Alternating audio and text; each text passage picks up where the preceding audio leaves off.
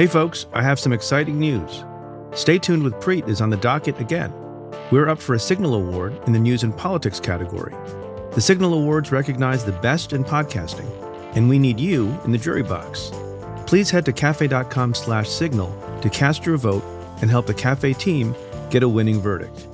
That's cafe.com slash S-I-G-N-A-L. You can also find the link in the episode show notes. Remember, polls close on October 5th. Thank you, as always, for your support. From Cafe and the Vox Media Podcast Network, welcome to Stay Tuned. I'm Preet Bharara.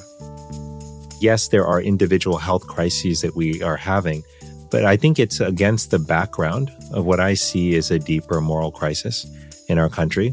And it's a moral crisis and an identity crisis where I think we have to double down on who we want to be. What is the character that we want to build back our country on? What is the character that we want to instill in our kids?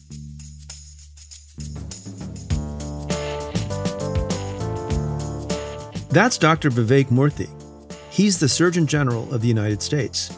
As America's doctor, he focuses on a number of public health issues, including mental health and well being, social connection, health worker burnout, and health misinformation. And he serves as an advisor on President Biden's COVID 19 response team. He's also the first Surgeon General to host a podcast, House Calls with Dr. Vivek Murthy, where he and his guests explore the importance of human connection and the meaning of life. Earlier this year, Dr. Murthy released Our Epidemic of Loneliness and Isolation, an advisory warning us of the mental and physical health effects of social isolation and loneliness. Dr. Murthy and I discuss his role as Surgeon General, the Loneliness Advisory, social media's effects on youth mental health, and how our country's response to the pandemic has changed. That's coming up. Stay tuned.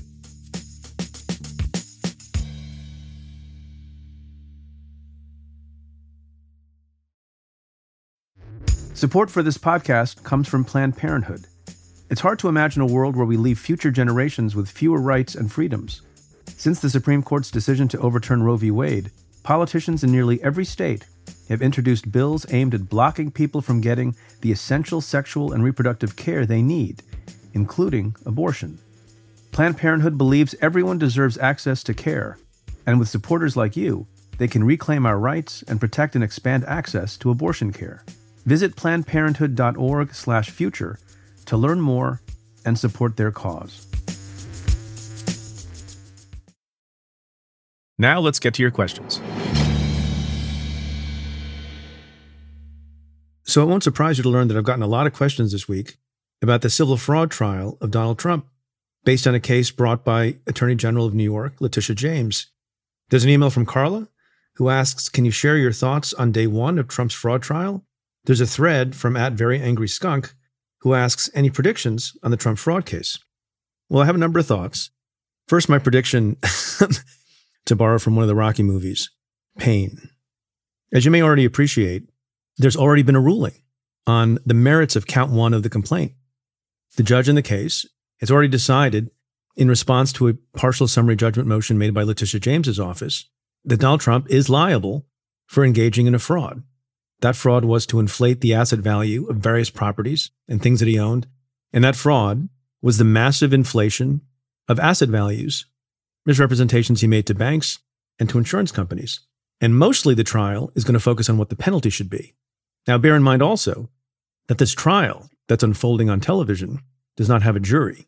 It's the judge, the same judge who ruled in the summary judgment motion, is going to make the final judgment about what the penalty should be. That is not to say the judge has already made up his mind, but we have some understanding of what the judge thinks about the defenses, what the judge thinks about Donald Trump's credibility, and what the judge thinks about the lawyers in the case because he makes that crystal clear in the summary judgment opinion. At various junctures, he calls some of the arguments made by Donald Trump and his lawyers risible or laughable. In other instances, he talks about some of the excuses made and explanations given for the massive overestimation of asset value by saying this is a fantasy world, not the real world. So he doesn't sound like he's amenable to some of the explanations that are given. Now, another question people ask, as far as predictions go, will Donald Trump testify? He likes to say that he wants to testify and set the record straight. He talks a big game when he's not in a courtroom, but he's done the same thing before in connection with impeachment, in connection with Bob Mueller's investigation as a special counsel.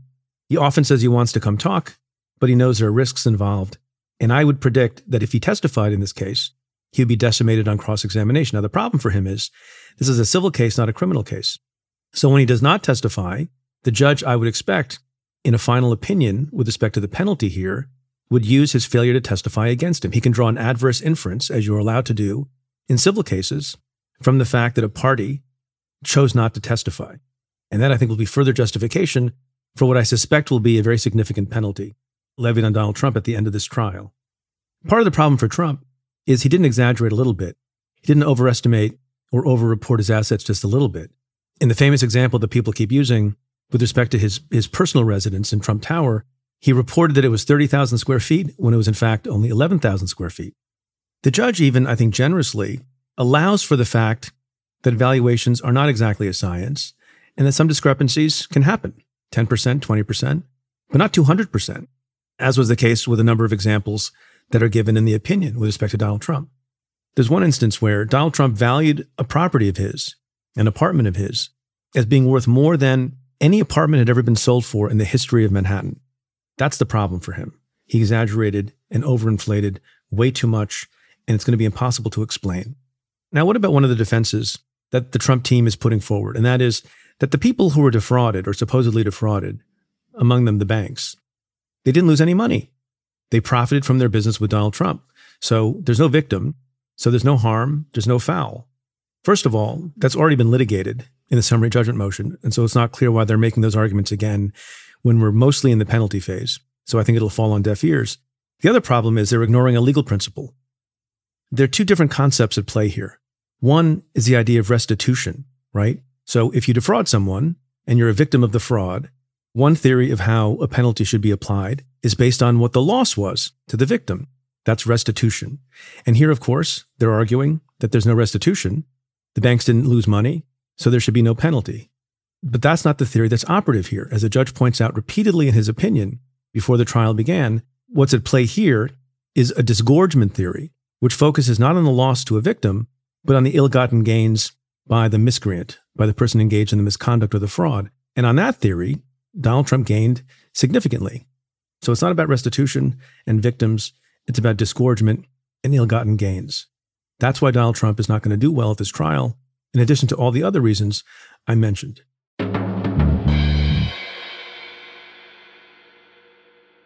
This email comes from Chris. Hi, Preet. First time, long time. My girlfriend is a 1L, meaning a first year, at NYU Law School. And the one question she repeatedly asks me is along the lines of Do I pursue public service or big law? Given the speed with which a path must be forged, do you have any advice for someone who is genuinely interested in both? And which path is best to start with? Is it easier to switch from the public sector into big law or from big law to the public? Thanks so much for your help. Best, a useless as it pertains to the law, but supportive boyfriend and massive fan and listener of the Stay Tuned podcast. Well, Chris, you're, you're, you're asking a lot of uh, great questions. So I'm pleased to answer the question, although I don't have a definitive, clear answer because everyone's different and everyone has different interests and needs and financial interests as well. Uh, but since I teach at NYU Law School, I'll tell you what I tell some of my students every year at the end of the seminar I teach in the spring. I'm a big fan and promoter of public service, as you might appreciate. I absolutely encourage and advocate anyone who has some penchant for public service to do that, whether you're a lawyer or not, actually. I also think, depending on what your interests are, you can start with public service or you can start at a law firm. It doesn't really matter. I'll give you the example of my experience. I went to law school knowing I wanted to be a federal prosecutor in the Southern District of New York at some point. But SDNY, for the most part, does not take people out of law school. They want you to get some experience elsewhere first. So I went to a law firm, a big law firm, so to speak. Then I went to a smaller law firm. And I actually spent six years in private practice in what you call big law before going to the US Attorney's Office. And then I spent 17 years in public service. Then, when I left that job after being fired by Donald Trump, I started this media company, the thing that allows you to listen to this podcast with my brother Vinny. And then once again, I'm practicing law at a large law firm. So, private sector, public sector, private sector, once again. Some people do it the other way. There are lots of people that I know who joined public service right out of law school. They went to the public defender's office or the DA's office or the legal aid society, did that for a number of years, then left for private practice. That happens all the time as well. Part of it depends on what your financial needs and interests are. If you come out of law school, like a lot of people do, loaded with debt, it sometimes makes sense to go practice law at a big firm for a while. So you can pay off some of that debt and then enter public service later. And by the way, you can do both at the same time. Lots of law firms, including my own, have very, very robust pro bono programs. So you represent private clients, of course, but you also represent people in need who can't afford legal services. Pro bono is a very, very viable way to fulfill your interest in giving back to your community and your country while you practice law at a firm. I'm a big fan of doing public service whenever you can, whether it's at the start of your career, in the middle of your career, at the end of it, or throughout your whole period of time practicing law. Good luck to you, and good luck to your girlfriend. This question comes in a tweet from Twitter user at unclouded. Hashtag AskPreet. What is jury nullification, and what do you and your colleagues think about it? Well, that's a good question. Jury nullification is basically a phenomenon in which a juror or jurors, based on their own sense of what's right and wrong and what should or should not be prosecuted, ignore the law, ignore the facts, and essentially acquit a defendant, even though the evidence pointed to guilt or may have pointed to guilt. So I'll give you an example. And this happens from time to time in courts around the country, state and federal court. If someone manages to get on the jury and gets through the voir dire process by saying they can be fair, but actually believe that the drug laws are an abomination and drugs should be legalized and no one should go to prison for distributing drugs, and they get seated in a drug trial, it would be jury nullification if that juror, based on his or her own perspective about the drug laws, votes to acquit, even if the evidence is overwhelming of the defendant's guilt. That's jury nullification. As to the second part of your question, what do you and your colleagues think about it? Well, it depends on which colleagues you're talking about. Prosecutors, by definition, if they bring a case and they think it's righteous and in the interest of justice to convict someone of a crime as they're enforcing a particular law, obviously want the conviction to happen. And they don't want nullification because nullification, by definition, means no conviction. And I think prosecutors generally think that jury nullification, although it happens and you accept its existence from time to time, is an abdication of what the jury is required to do. It's an abdication of the oath. Now, if you're a defense lawyer, and that's what you do for a living, in a particular case where the evidence is strong and the facts are bad and the law is bad for you, you might embrace jury nullification. In fact, defense lawyers all the time, you know, implicitly argue if they can get away with it for jury nullification because they don't want their client to be convicted. So I guess the bottom line is jury nullification is a thing that happens. It's a phenomenon that has been written about studied to some degree. Um, it is not something that is able to be advocated or permitted to be advocated in court. You can't get up in court as a defense lawyer and say, the drug laws are terrible. No one should be convicted under the drug laws. Therefore, you should engage in jury nullification and acquit my client. That's not permitted. Judges don't allow that because, as I said before, to not weigh the facts and the evidence is a violation of your oath as a juror. Now, in a lot of cases, you know, prosecutors will say when they get a bad result for them from their perspective, that it was jury nullification, but often it's not going to be possible to know. There's nothing wrong with a juror finding that there was insufficient evidence or the instructions given by the judge required consistent with their own conscience to acquit the defendant. Some people might have thought there was a lot of evidence. Maybe that particular juror thought there wasn't. So it will often be the case when there's an acquittal or a hung jury. Was jury nullification at play or not? It's hard to know. Sometimes you will know, however, if a juror or jurors speak to the public or speak to the defense team or the prosecution team and say, in my example from before, I think the drug laws are terrible. No one should go to jail for it. Therefore, I voted to acquit. But aside from that, sometimes it's hard to know.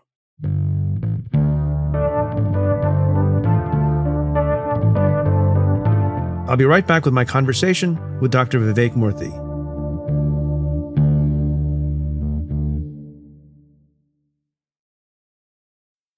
Support for Stay Tuned comes from Mint Mobile. The secret to Mint Mobile's premium but affordable wireless plans is that they sell them totally online. Mint Mobile was one of the first to cut out the costs of retail, and they then pass those savings on to you. By switching to Mint Mobile, you could say goodbye to an overpriced monthly plan or unexpected fees. You can get 3 months of premium wireless service for 15 bucks a month. That includes unlimited talk and text plus high-speed 5G data. Signing up is super easy and painless and you don't even need a new device when you do. To get this new customer offer and your new 3-month unlimited wireless plan for just 15 bucks a month, you can go to mintmobile.com/preet. That's mintmobile.com/preet. You can cut your wireless bill to 15 bucks a month at mintmobile.com/preet. $45 upfront payment required, equivalent to $15 a month. New customers on first 3-month plan only. Speed slower above 40 gigabytes on unlimited plan. Additional taxes, fees, and restrictions apply. See Mint Mobile for details.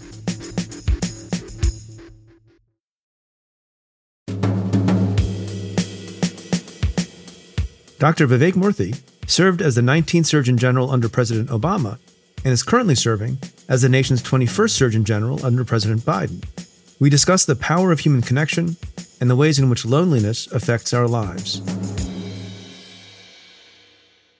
Dr. Vivek Murthy, welcome to the show.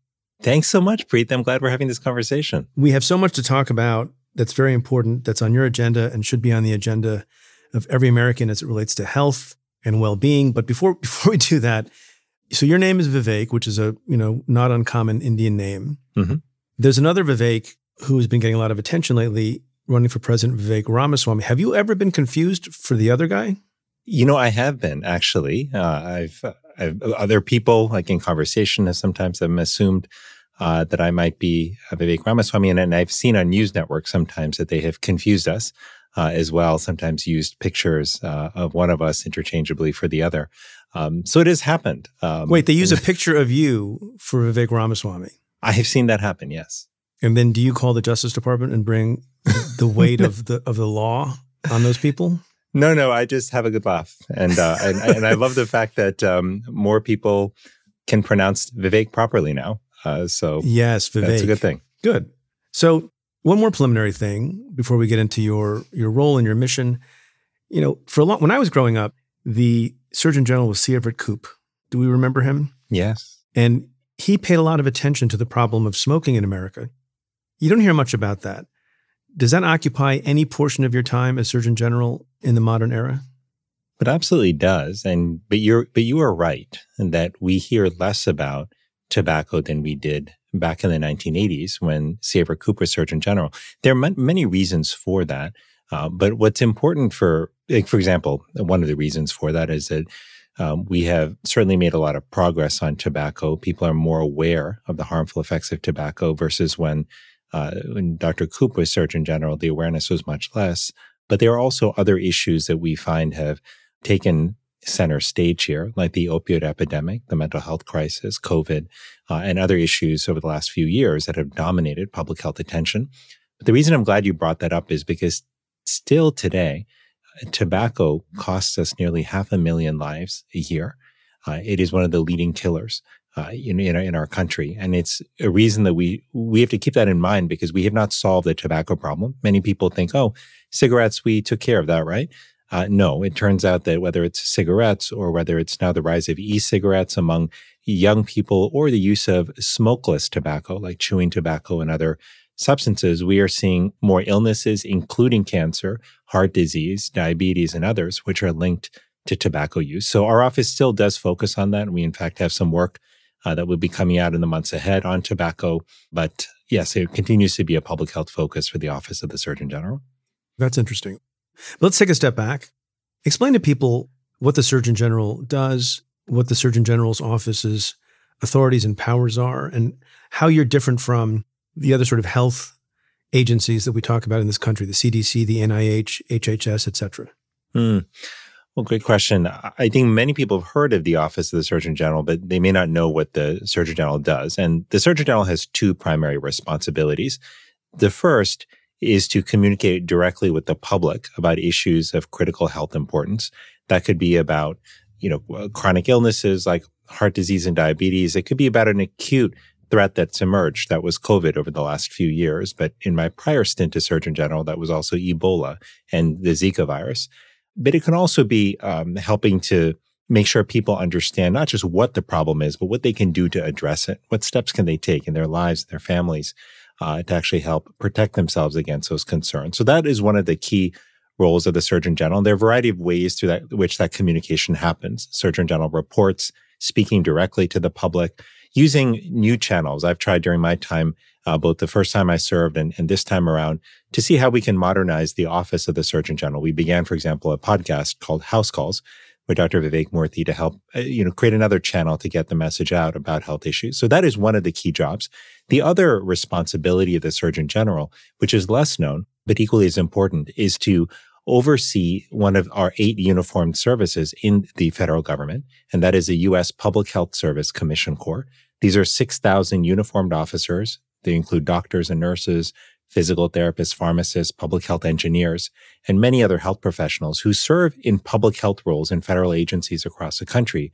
But we deploy them during times of emergency uh, to help with providing direct care after hurricanes and tornadoes, to help stand up and strengthen the public health infrastructure during major threats like Ebola or Zika, or more recently, COVID 19.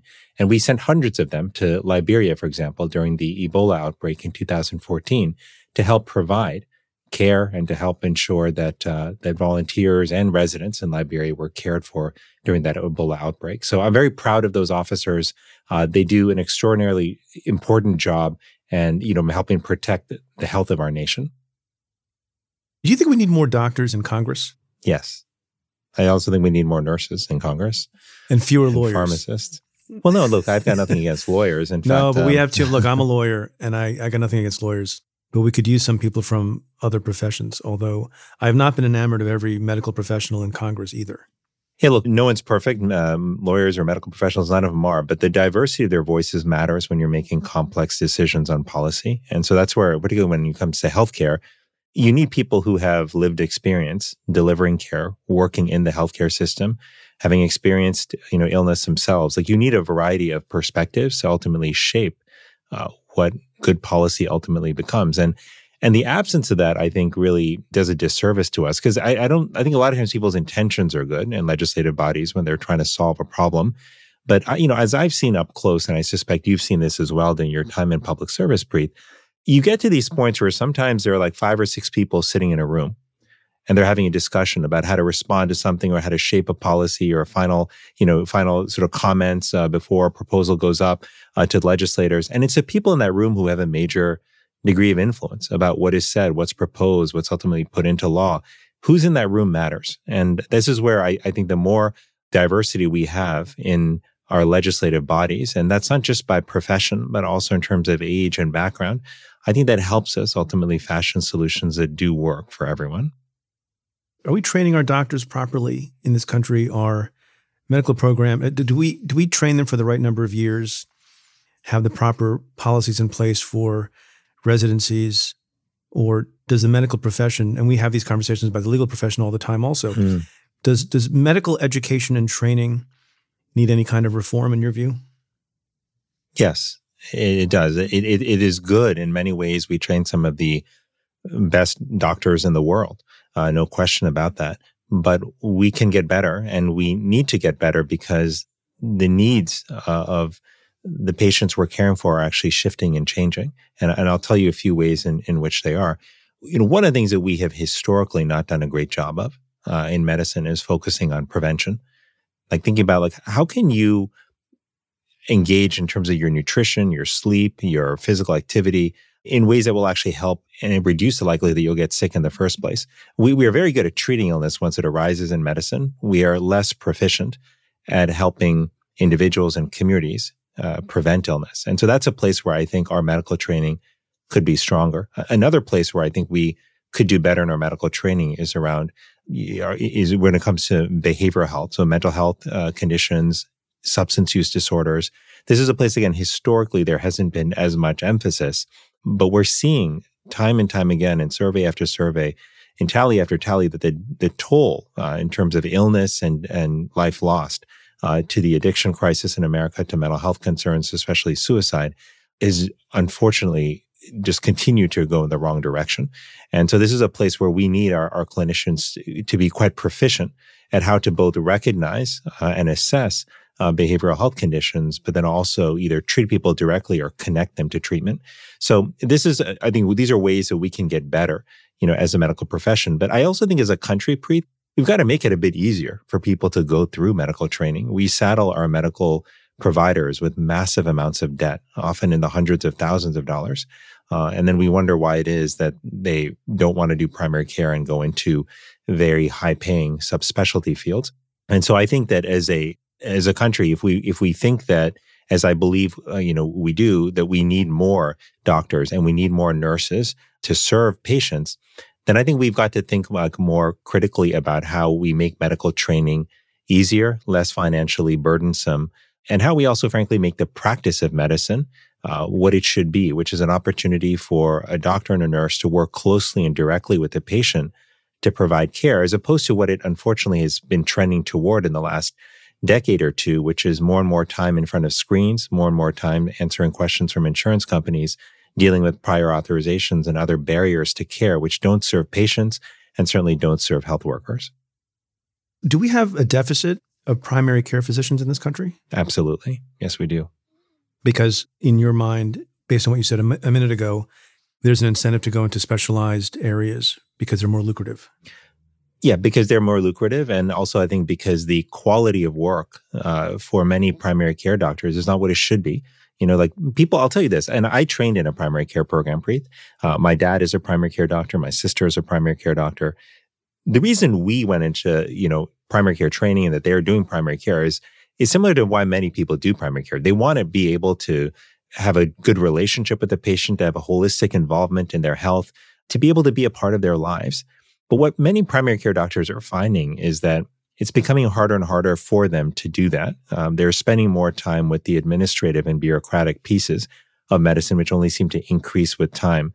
Uh, they're finding uh, that you know, in addition to that happening, that you know, the, the what's being asked of them is also increasing. It's not a uh, you know coincidence that many times when guidelines come out or when recommendations are written, people will say, "Well, you should see your primary care doctor about that issue. You should see your primary care doctor about that issue."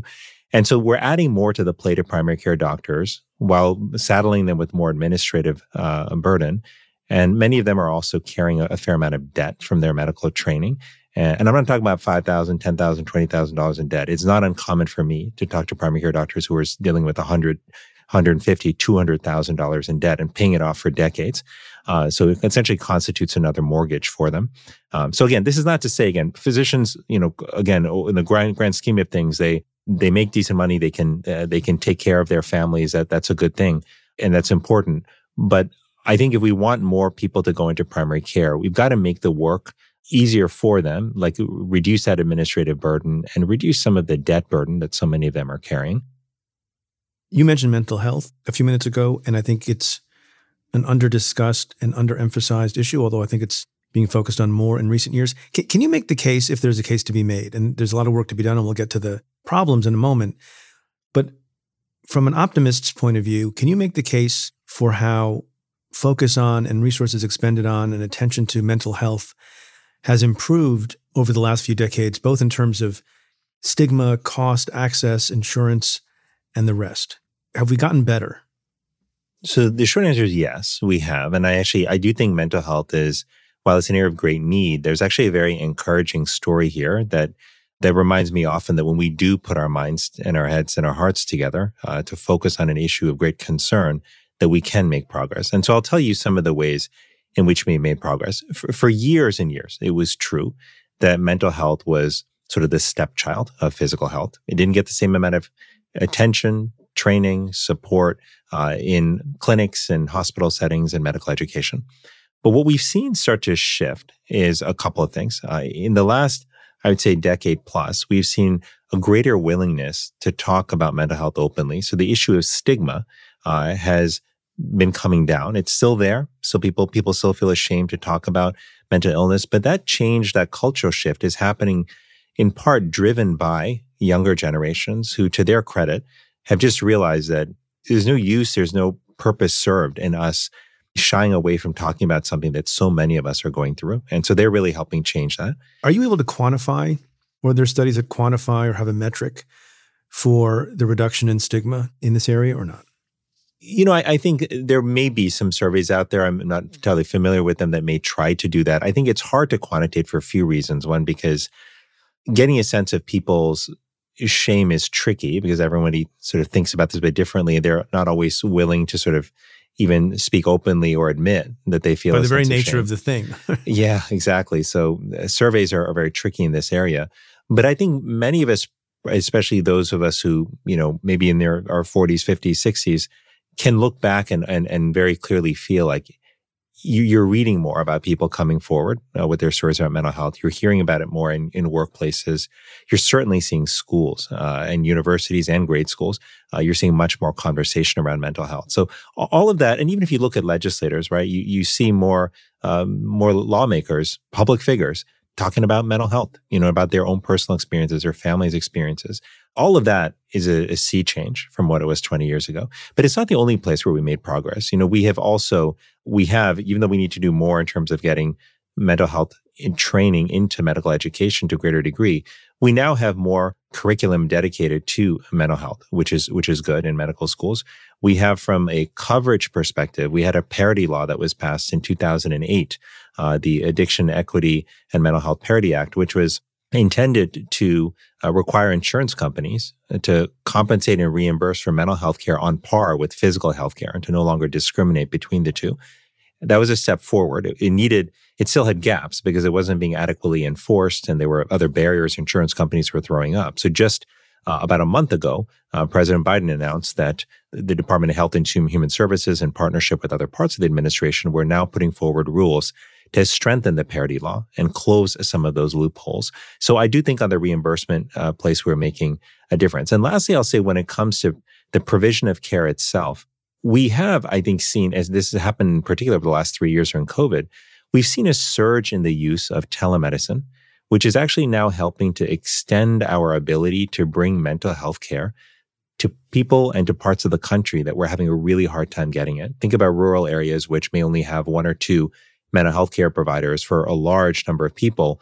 Uh, if you can now also get uh, your mental health care through a virtual screen, right, through telemedicine for somebody who might be in another state, another part of your state, that increases access. And that was something that was directly impacted by, by COVID, which accelerated the use of telemedicine. So these are all good things that are happening. There's even more that's happening. We've seen the, the last couple of years, Preet, the largest investment in mental health that I believe that I've seen in my nearly 30 years in public health. Uh, that's a, a testament to what we can do as a country uh, when we put our minds to it. And we've got a lot more to do. So I hope that we don't take our eye off the ball and say, hey, we solved the mental health problem. We didn't.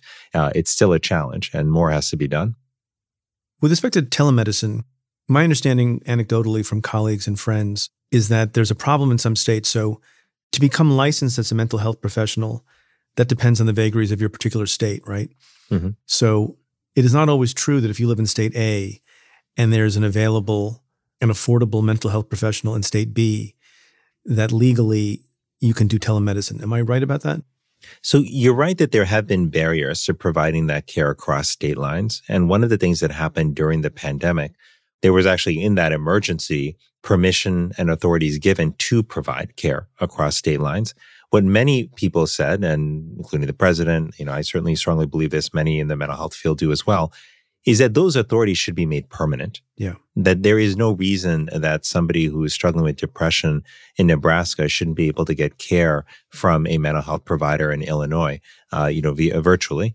And so there was an extension given to those authorities in the omnibus that was passed in the end of 2022 uh, and but there needs to be a push, you know, as many are pushing now to make those authorities permanent because, you know, it, it is just especially when you're dealing with a pool of providers that are too small, we need to increase uh, people's ability to access their care in as many ways as possible. Can you explain the logic? This is maybe a dumb question. So I'm a lawyer by training, and you have to be admitted to the bar of each particular state that you practice in. Mm-hmm.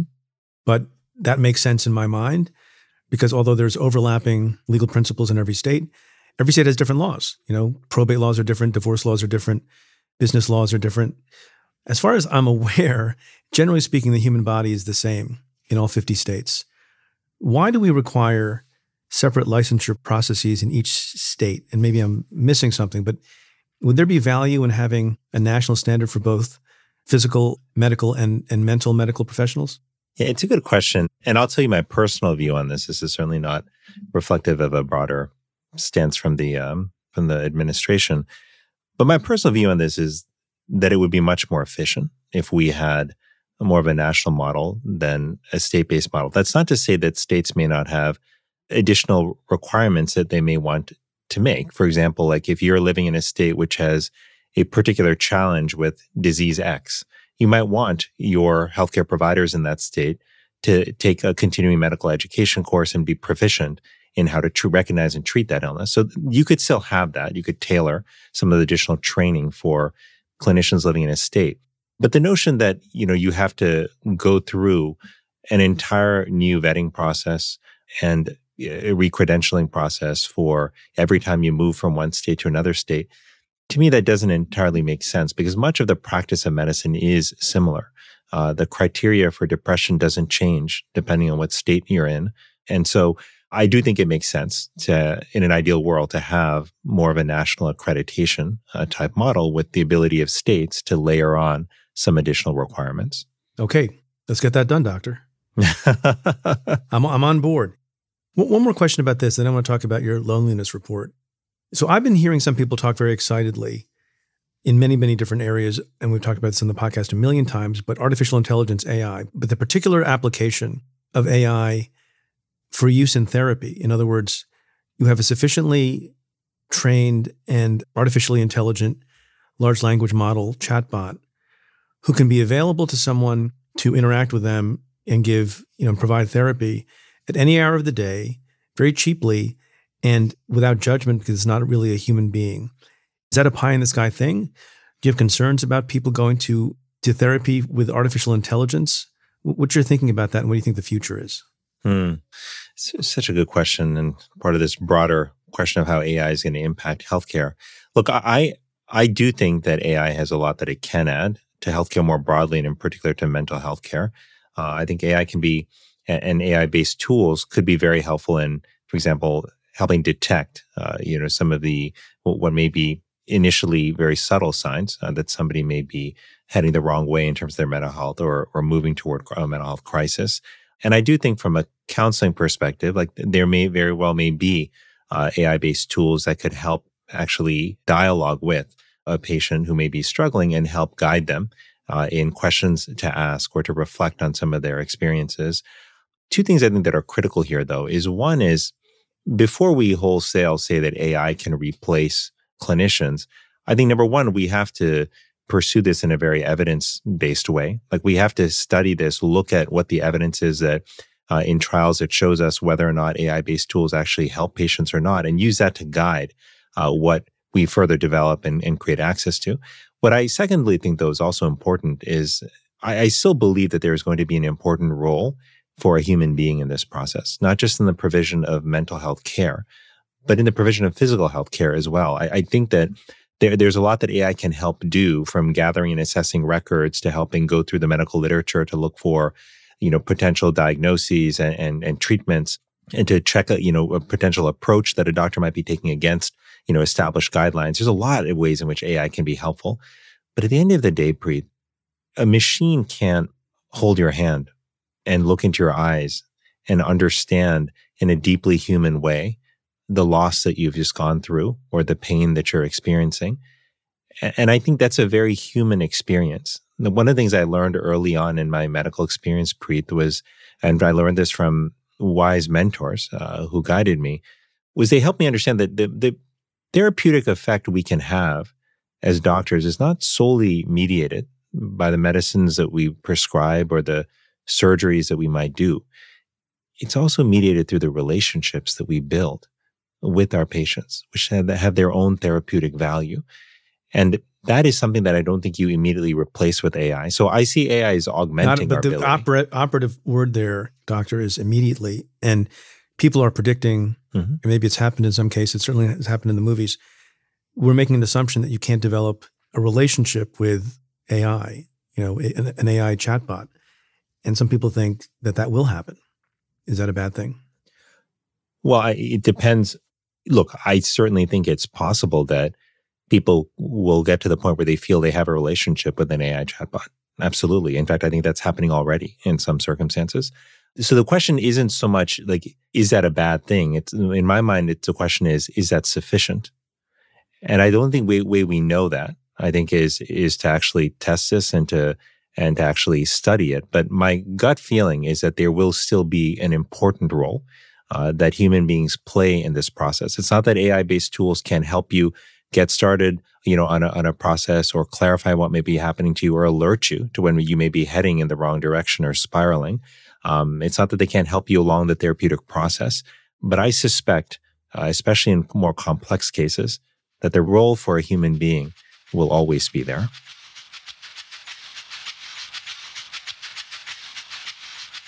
I'll be right back with Dr. Murthy after this.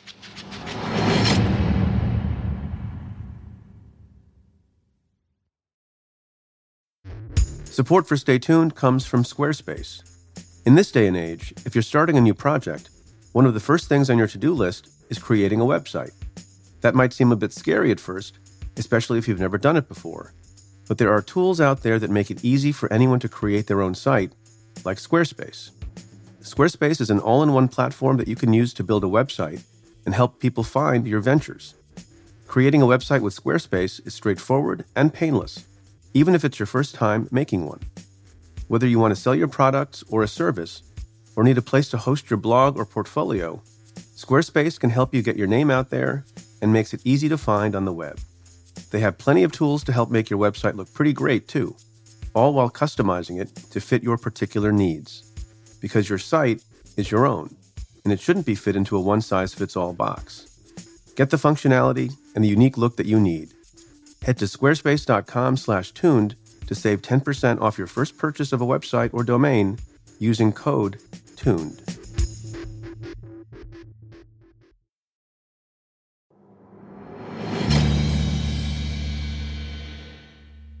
A few months ago, you released what you called the Surgeon General's Advisory on our epidemic of loneliness and isolation, which I think is very important, related to mental health, overlapping with mental health. Um, we've talked about this issue on the podcast before, as listeners may recall, specifically about the decreasing number of close friends that people have, especially among males, mm. compared to a few decades ago.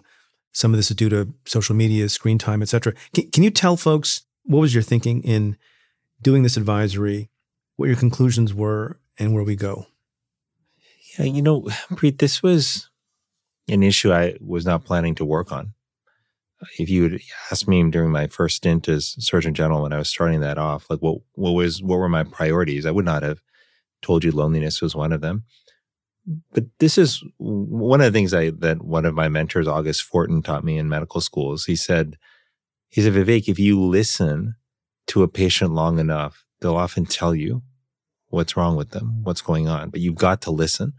And so I was thinking about that when I began my first stint as Surgeon General, and I had this listening tour uh, that I, I began with. And I would just go to different towns across America and just ask people, how can I help? And then try to just shut up and listen, you know, to like what they had to say. And some of the things that I heard were what you would expect, Preet. You know, I heard that people were concerned about diabetes and, and heart disease going up. They were worried about cancer rates. They were concerned about violence in their communities. But what I didn't expect, Preet, was that I started to hear more and more stories that sounded like people were lonely. And they wouldn't use that word. They wouldn't say, you know, hi, my name's Preet, you know, or my name's Vivek, I'm I'm lonely. They would say things like, you know, I just feel like all these burdens in my life, I'm just carrying them by myself. Uh, or college students. I remember a college student on the uh, campus of a large public university in the South told me, she said, you know, I'm surrounded by all these other students, but I just feel like nobody really knows me and I can't be myself. I've heard so many others tell me that you know, they feel invisible as they walk through life. And if they disappear tomorrow, nobody would even care. And I was hearing this pretty interestingly from people who were younger and older. I was hearing them from parents, from CEOs, from members of Congress who would tell me behind closed doors of how they were struggling with loneliness. It seemed like everyone that I talked to, there was some way or shape or form in which loneliness was touching their lives or the lives of people around them. And so that led me down this path to investigate more deeply. And I discovered two things in that investigation, which ultimately led me uh, to issue this report. One was that loneliness is extraordinarily common. So what I was hearing anecdotally was not a one off. It turns out one in two adults are struggling with measurable levels of loneliness, and the numbers are actually much higher among kids. But the second thing I learned was just how consequential loneliness can be, that there was more and more data telling us that when people struggled with a sense of disconnection, of being lonely or being isolated, that their risk of depression, anxiety, and suicide went up. But their risk of physical illness went up as well, including heart disease, dementia, premature death. and on it went. So that helped me understand something I didn't know before, which was that loneliness was much more than a bad feeling. It was a public health issue uh, and one that has both immediate and long term effects on our well being. I'd be remiss, Preet, if I didn't also say that there's a personal element to all of this as well for me, which is that even though I didn't think of this as a priority or a public health issue in the beginning, it was an issue that was familiar to me. I had struggled a lot with loneliness as a child. There were many times I faked having a stomach ache and didn't because I didn't want to go to school. Uh, and it was as in elementary school, and it was not because I was scared of teachers or tests. It was I didn't want to. I didn't want to walk into that cafeteria one more time and feel like I wouldn't have anyone to sit next to, or I didn't want to. We could have sat with each other. We we could have. I wish I had. but we went to different Preet. schools and in and in different decades. But. Yeah. But Preet, the th- interesting thing is, I've talked to classmates since then, uh, you know, who I went to school with, and funny thing is, I thought I was the only one feeling that way during that time, and many of them said, "Hey, I was feeling that way too. I didn't know other people were," and it just it, it was a representation of just how loneliness has cascaded across our country. Is it's made us feel badly. It's had an impact on our health, but we've felt like we're probably the only ones going through this because you look around, right? Whether you're looking at someone's social media feed or at what they how they hold themselves, you know, in the public sphere or in private conversation. And we've become like professionals at putting masks on and making it seem like everything is great about our lives. Yet so many people are in fact struggling. Well, the only people you see who are not your friends are in public, and people are going to be more social interacting in public. You go to a party, nobody looks lonely necessarily, uh, but you're not seeing all the people who are sitting at home wishing they had a friend they could talk to. Yeah, and even at parties, Preet, like I don't know, Preet, if you've ever had this experience. Uh, Never I, been to a party. I know, I know for sure that you have because you and I were at a big gathering some years ago. But uh, no, the the thing I've noticed is that in my own experiences, sometimes you can even be at a party, yeah, and not feel like that's, you're that's connecting fair. with yes. everyone, No. and feel like, I've, gosh, I've been at, I've been at parties like that too, particularly when I was young. yeah. So it, this is very common, but I, I, it's one of those things where many, many people are suffering in silence by themselves, not recognizing that this is a really collective struggle that we're going through. And so I issued the advisory on loneliness and isolation, Preet, because I, one, wanted people to know that this is an extremely common issue. I wanted them to also know that it's a really consequential issue for our health, not just our individual health, but the health of society. Like we know that when communities are more connected, Preet, that they tend to be more economically prosperous. They tend to have lower rates of violence. They also tend to be more resilient in the face of adversity, like hurricanes or tornadoes. And so in the advisory, I, I lay out uh, as not just the extent of the problem, but the framework for a national strategy for how we can, as a country, start to address a loneliness crisis, which I will, I worry is stealing away our health, our vitality, and our well-being. So the pandemic obviously had an impact on this issue. Do you think the the issue of loneliness and the trend toward this problem predated the pandemic and was only exacerbated by it, or did the pandemic in some way provoke this crisis that you've written about? So it definitely preceded the pandemic. The pandemic certainly poured gasoline on the fire, but this is a uh, this was an inferno long before COVID arrived uh, on the scene, and it was a quiet one. But and but it, and it was a result of a few things, Preet, that were happening pre-COVID. Um, like one, in the half century or so prior to COVID, there was a decline, a significant decline in people's participation in the organizations that used to bring us together, Right? Including- Including church. including church and other faith organizations, recreational leagues, uh, service organizations. Participation in all of those went down. But the other thing that had happened is that, you know, we became the beneficiaries of this extraordinary, like time saving, some cases time saving technology, which has allowed us to get packages delivered to our door, never need to go to the grocery store anymore or a retail store. You can get everything, you know, to come to you. You don't have to go to a movie theater.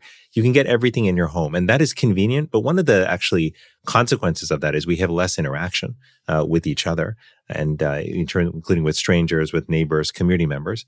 But I do think, Preet, also that the the advent of social media, I worry, even though the term social media would seem like it, you know the goal is to bring people together, and I do think that was probably the goal. But I think the effect for many people has been that they ended up, you know, substituting what used to be offline relationships for online relationships that were often of of lower quality. And it also, I think, the use of social media for many people, especially young people, uh, led them to experience a erosion of self-esteem as they constantly compared themselves to not just a few people a day, as I did when I was in school, but to some cases, thousands of people a day as they're scrolling through images. Uh, and that decrement in self esteem has had a material impact on their confidence in interacting with other people, in building friendships. Uh, it's contributed, I worry, to the loneliness that young people in particular are experiencing today.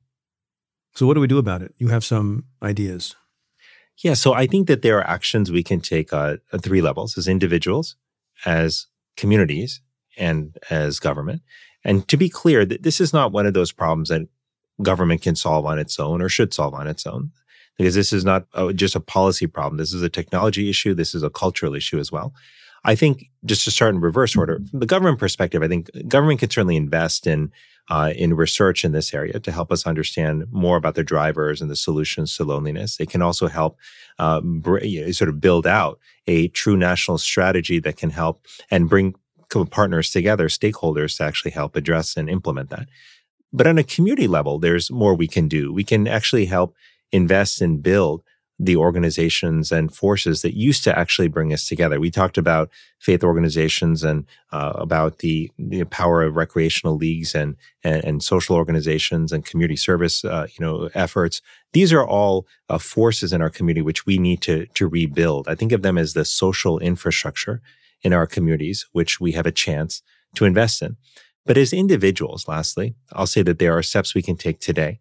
Uh, like each of us, for example, can just take a few minutes each day to reach out to somebody that we care about, just to check on them. We can make sure that when we're with other people, with catching up with family or friends, that we're fully present, that we're not distracted by our devices at the time. And even if that means we spend less time with them, five minutes of being fully present with someone can often feel like 30 minutes of being in distracted conversations. It's extraordinarily powerful. And, and finally, as individuals, we can look for ways to serve each other. Uh, and serving other, each other can be simply helping someone who's dropped their papers to gather them. It can be checking in on somebody who's having a hard time, a colleague who's had a rough day at work, and stopping by at the end of the day to get them a cup of coffee or just to see how they're doing. There are many ways we can serve, but these small acts of service, Preet, are extraordinarily powerful antidotes to loneliness because it is in the service of each other that we forge a strong connection, but we also remind ourselves, Preet, that we have value to bring to the world, which is something that we forget when we struggle with chronic loneliness. Because uh, with chronic loneliness, we often come to feel that we're lonely because we're not likable. Uh, and that can become a perpetuating downward cycle. In connection with all of this, do you have a view about whether people should be coming back to work or not? And by the way, the people who are not coming back to work physically and prefer to be remote, whether they're lonely or not, they, they perceive certainly an advantage to being at home every day of the week or most days of the week, where employers might have a different point of view. But is that exacerbating the problem? And is it your recommendation for these mental health and loneliness issues that people come back to the office? Yeah, this this is really important because I think with with return to work, I think I worry sometimes that we've settled into this debate that everyone should just be able to be remote entirely, or they should all be back in the office five days a week. And the reality is that we're trying to balance uh, two things. One is that for for many people, having flexibility to be able to work from home, uh, either for part of their time or much of most of their time, can be profoundly helpful if you know for family reasons if they might be uh, you know taking care of a sick relative at home or if they have a long commute it could save a couple hours or a day see your kids from from time to time if you have a long commute exactly many people kids. who work who work hard in an office they, they don't they don't see their young kids that's exactly right. And and uh, you know, as a parent, I, I know firsthand that being able to make it home for dinner for your with your for your kids before they head off to bed is a big deal. It's a it, it's really important to that relationship. So I think there's a lot of advantages to being having that kind of flexibility. What you're balancing that against is a downside, which I think we have to acknowledge, which is that relationships are much more powerfully built in person than virtually. And that is for a thousand reasons that I think are probably intuitive, but uh, just the unscheduled conversation that happens when you're in an office, the few minutes that you might arrive early to a meeting and chit chat with folks there, or the couple of minutes you might stay afterward to just say, "Hey, you know, I noticed you." You know, you seemed like maybe you weren't um, something was bothering you in that meeting. Do you want to chat about it? Like those kind of conversations just don't happen as often when you're virtual. So I think part of I think what workplaces have to do now is to one like to one more clearly and, and transparently assess the needs of their workers, but second, to create opportunities for people who may be doing uh, hybrid work to gather in person on a regular basis from time to time. And lastly, what we have to do as workplaces, I think, is be more intentional about how we foster connection between people in the workplace. This is something I think we just sort of took for granted that if you throw a bunch of people together in an office building, that over time they will kind of meld and connect and find a way to have a healthy working relationship with one another. Well, I'll tell you that that does not happen. In fact, loneliness in the workplace uh, was an issue long before COVID came onto the scene. And Sigal Barsade, who's a, uh, a pro- was a professor at Wharton and was actually my old business school professor, she had done research showing, in fact, that not only is loneliness common in the workplace, but it was also consequential. The people, when they struggle with loneliness in the workplace, they were less engaged, their productivity was lower, their creativity was lower. And this all has implications for retention. So you can't take it for granted that just because you're bringing people back, you know, to some degree that they're going to bond. What we do in our office is we once a week have something simple that we call our Humans of OSG exercise. OSG stands for Office of the Surgeon General, but it's a 10 minutes once a week where we have one team member interview another and they'll it'll be about any aspect of their life as long as it's not about their current job. And we learn so much in those 10 minutes, Preet. We learn about what they were dreamed of when they were kids, you know, what worried them, uh, you know, who, who, their parents are, what they rely, who they rely on during difficult times. Uh, we learn about them as a human being and often end up feeling so much closer to them as a result. That's a result of 10 minutes once a week. So we've got to think about these kind of tools. Can I ask a question about that? Yeah, of course. Does anybody feel like that's getting too personal and there's a blurring of the line between personal life and work life? Ah, that's a great question. Look, having lines between your work life and your personal life are absolutely, you know, healthy and they're important.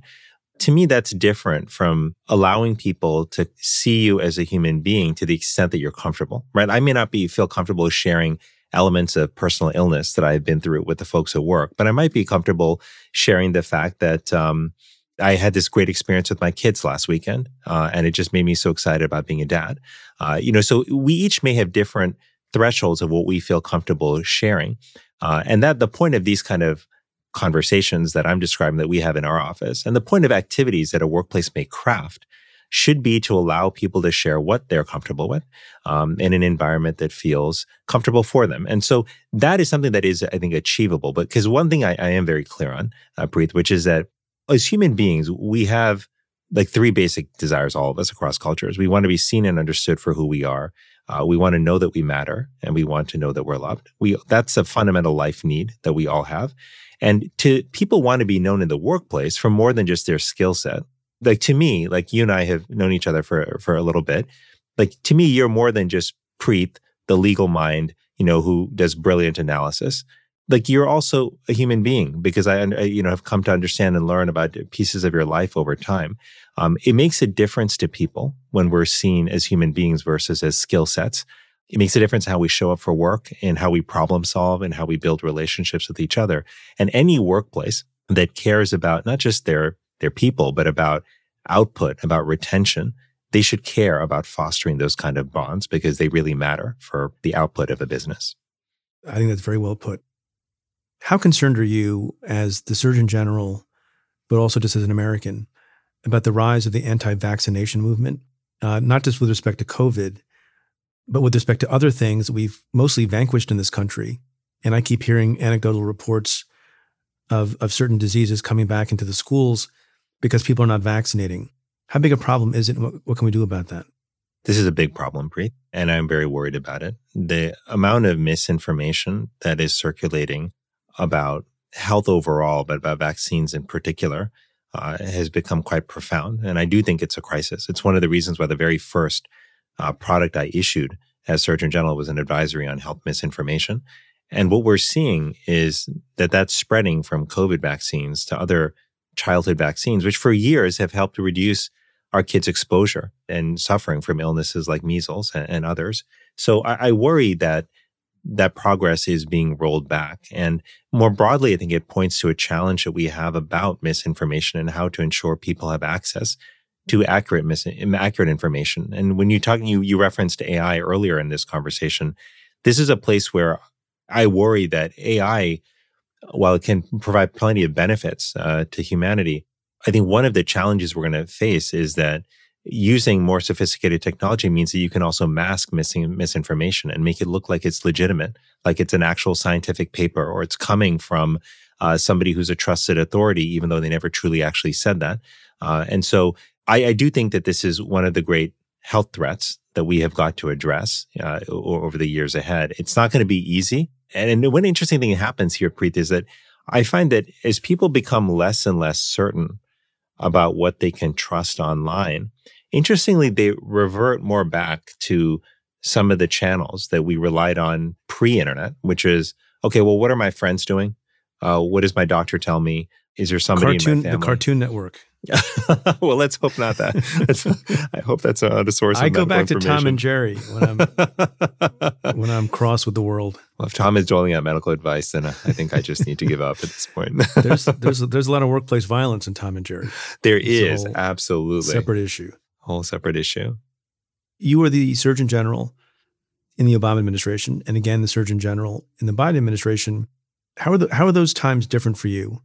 And are they different because we're in different times, or because you've grown, or because we had different presidents in charge of different administrations?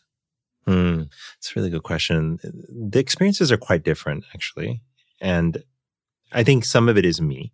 I think I have changed. I hope I've changed for the better as a human being. I certainly have learned from my mistakes uh, the first time around. And, and I made mistakes on a personal front uh, the first time I was Surgeon General. I, I think the most painful of those was making the it wasn't really even a conscious decision, but allowing my my friendships and my relationships with family to really slide uh, during that time, to be neglected.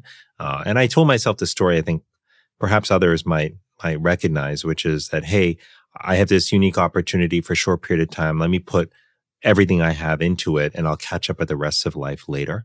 Uh, but you know, I just talked to a, a, dear friend of mine, my best friend from middle school, uh, whose mother was in perfectly good health, and um, the other day in church that had a terrible splitting headache and lost consciousness about an hour later, and had a, a catastrophic bleed in her brain, uh, and ended up passing away. And that happened out of the blue.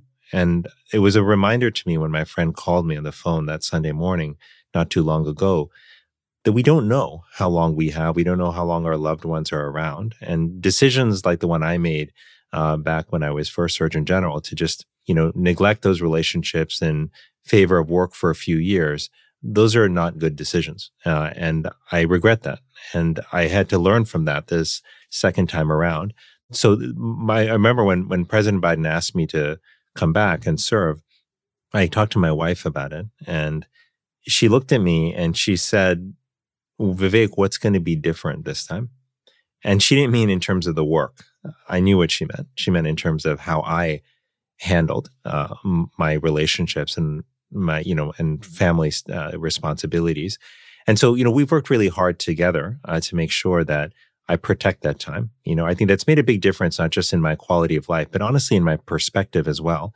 Uh, because I have, through the the lens of my friends' stories and my time with my children, come to see so many of the challenges that we're grappling with around mental health, around COVID. And I think it's made me a better Surgeon General to have those relationships. But lastly, I'll just say that the other thing that feels different to me, Preet, is it feels that our country is fundamentally in a different place and not necessarily in a better place. Uh, but I worry that um, as bad as I thought the exhaustion and despair and polarization was uh, back in 2015 and 16 when I was serving, I worry that it has in some ways worsened now and that it is taking a huge toll on people's just overall mental health and well-being of people across age groups as well. And as a father, this is concerns me deeply because Preet, I, I like, I think everyone out there wants the world to be better for my kids. I want them to be able to look at the world and feel like there's a reason to be optimistic. But I also want the world, Preet, to be hospitable for our children. I want to know that if if our kids stumble and fall, if they make a mistake, that they won't be uh, cast out or ridiculed or berated, but somebody will give them the benefit of the doubt and maybe help them up. Uh, I wanted to know that, like, if they, you know, are, are in a really hard spot, um, you know, and are struggling, that somebody will, you know, not judge them, but actually help them get some assistance. And I want them to be able to do the same thing for other people as well. Uh, but there are too many times, Preet, where I have I travel around the country and I hear people say, you know, Vivek, it feels like it's become more important to be right uh, than to be kind, or more important to be powerful than to be than to be right. Yeah, more important to be powerful than right. Yeah, and and that is concerning to me. And so I, I look at what's happening uh, in our country right now, Preet, and I think yes, there are individual health crises that we are having, but I think it's against the background of what I see as a deeper moral crisis in our country. And it's a moral crisis and an identity crisis where I think we have to we have to double down on who we want to be. What is the character that we want to build back our country on? What is the character that we want to instill in our kids? And to me, it's very clear that I, I want our country and I want my children to be grounded fundamentally in the core values of kindness and generosity, of service and friendship. And I know many others want that too.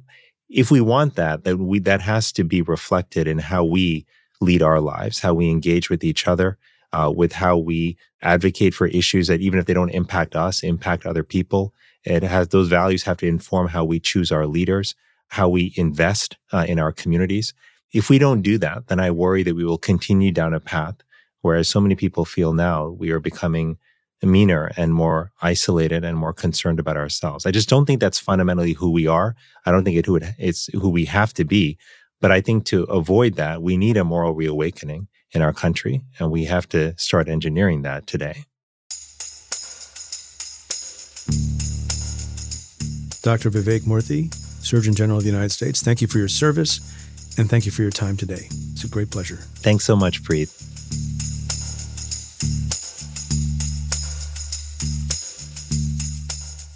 My conversation with Dr. Vivek Murthy continues for members of the Cafe Insider community. To try out the membership for just $1 for a month, head to cafe.com slash insider. Again, that's cafe.com slash insider.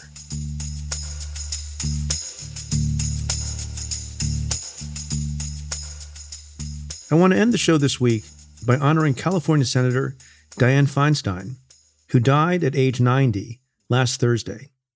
Feinstein had served in the Senate for 30 years, since 1993, and I had the privilege to get to watch her in action when I was working as an aide to Senator Chuck Schumer on the Senate Judiciary Committee. I wanted to revisit something that I said at the end of a show in February, shortly after Senator Feinstein announced that she would not seek reelection in 2024. It's a personal look at why I so admired Senator Feinstein, and it feels appropriate today to revisit these memories and to acknowledge the massive legacy of this trailblazing public servant. I want to end the show this week by talking about a true giant of the Senate. When I worked as an aide to Chuck Schumer on the Senate Judiciary Committee, I crossed paths with that person. I'm talking about Dianne Feinstein of California, who at age 89 last week announced that she would not seek reelection. So that means that 2024 will be Feinstein's 32nd and final year in the Senate, making her the longest serving woman in the history of the chamber. Now, anyone who follows this stuff closely knows that the last few years have not been easy for Feinstein. She'll turn 90 this year, and it's plain to see she is not the senator she once was. There have been reports, a number of them, of how her declining health has impacted her ability to do her job. That saddens me. She's received a good deal of criticism for it, for hanging on too long, and much of it is legitimate, though I should note that I heard it less loudly about male senators like Robert Byrd and Strom Thurmond, both of whom died in office. But no matter how her career ends, Feinstein was a pioneer and a trailblazer and a true original, and she should be honored for that. Just look at how she first came into the spotlight. It was 1978, and Feinstein was president of San Francisco's Board of Supervisors. She had developed a reputation as a moderate, effective member of the board, but her political career seemed to be nearing its end. She had lost two elections for mayor and found herself the target of an assassination attempt when a domestic terrorist group called the New World Liberation Front planted a bomb at her home. The bomb failed to go off, but she would go on to lose both her husband and father to cancer in the same year. By November of 78, she was telling reporters that maybe it was time for her to step back from public life. And then a different kind of tragedy struck. One of her colleagues and friends, Supervisor Dan White, shot and killed both Mayor George Moscone and Supervisor Harvey Milk, who was one of the first openly gay elected officials in the United States. And the murders happened at City Hall, just feet from Feinstein's office. Amid all the chaos and confusion, Feinstein stepped up to a bank of microphones to announce to the world what had happened and to assume the role of mayor. That image of Feinstein, of competence and calm in the face of crisis, would become indelibly marked in the minds of San Franciscans. She would go on to lead the city for 10 years. In 1992, she ran for the Senate and won in what would become known as the Year of the Woman. From her perch on the Senate Judiciary Committee, she became a relentless advocate for gun safety. She authored the 1994 assault weapons ban, and following its expiration in 2004, attempted again and again to renew it. Before many of the gun safety groups came into existence, there was Dianne Feinstein.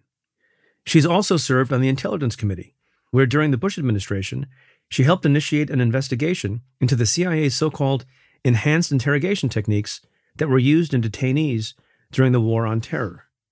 When President Obama took office, she became chair of the committee, and she battled the CIA and White House officials to continue the investigation and make its findings public.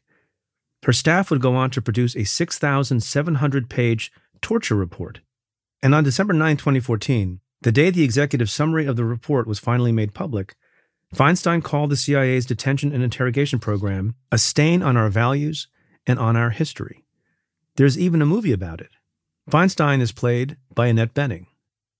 As I mentioned, I had an opportunity to watch Feinstein up close, and I can say that nobody worked harder than Dianne Feinstein, with the possible exception of my boss, Chuck Schumer. And she hired great people. Like Schumer and Ted Kennedy, she was able to recruit and retain smart staffers, people who turned down high paying jobs in the private sector to do public service. She understood that to make a difference, you need a team. And that's no small thing. Unlike most senior senators, Dianne Feinstein gets to know other staffers and they get to know her. At least that was true when I served in the Senate. I remember one time Senator Schumer and I went over to her office to meet with her and her chief counsel with milk and cookies to talk about a press freedom bill I remember another time, after going on the Atkins diet, having eaten too many hot dogs and chips and fast food snacks in my time working around the clock for Senator Schumer, Senator Feinstein at a hearing looked at me and said, Preet, have you lost weight? I have to admit, that made my day. Most importantly, I remember the time that she refused to do something her Democratic colleagues or some of her Democratic colleagues on the committee wanted her to do when the Democrats were in the minority. And that was boycott a vote so as to deny the Republicans a quorum on some vote for a nominee or a piece of legislation the Democrats didn't like. And she refused. She said, I'm not going to avoid coming to work. I came to the Senate to work, not to hide. And work she did. Feinstein has displayed guts and courage. And like her or not, at a time when members of Congress increasingly favor sound bites over substance and focus on personality more than policy, Feinstein has dived into the work. It's always about the work. And that is something to honor and celebrate. So, Senator Feinstein, thank you for your service.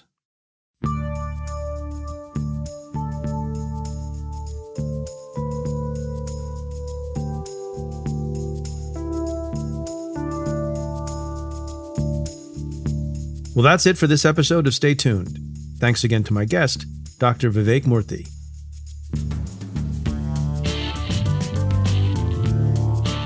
If you like what we do, rate and review the show on Apple Podcasts or wherever you listen. Every positive review helps new listeners find the show. Send me your questions about news, politics, and justice. Tweet them to me at Preet Bharara with the hashtag AskPreet. You can also now reach me on Threads, or you can call and leave me a message at 669 247 7338. That's 669 24 Preet. Or you can send an email to letters at cafe.com. Stay Tuned is presented by Cafe and the Vox Media Podcast Network. The executive producer is Tamara Sepper. The technical director is David Tatasciore. The senior producer is Matthew Billy. And the Cafe team is Noa Azulai, David Kurlander, Nat Weiner, Jake Kaplan, Namita Shah, and Claudia Hernandez. Our music is by Andrew Dost. I'm your host, Preet Bharara. Stay tuned.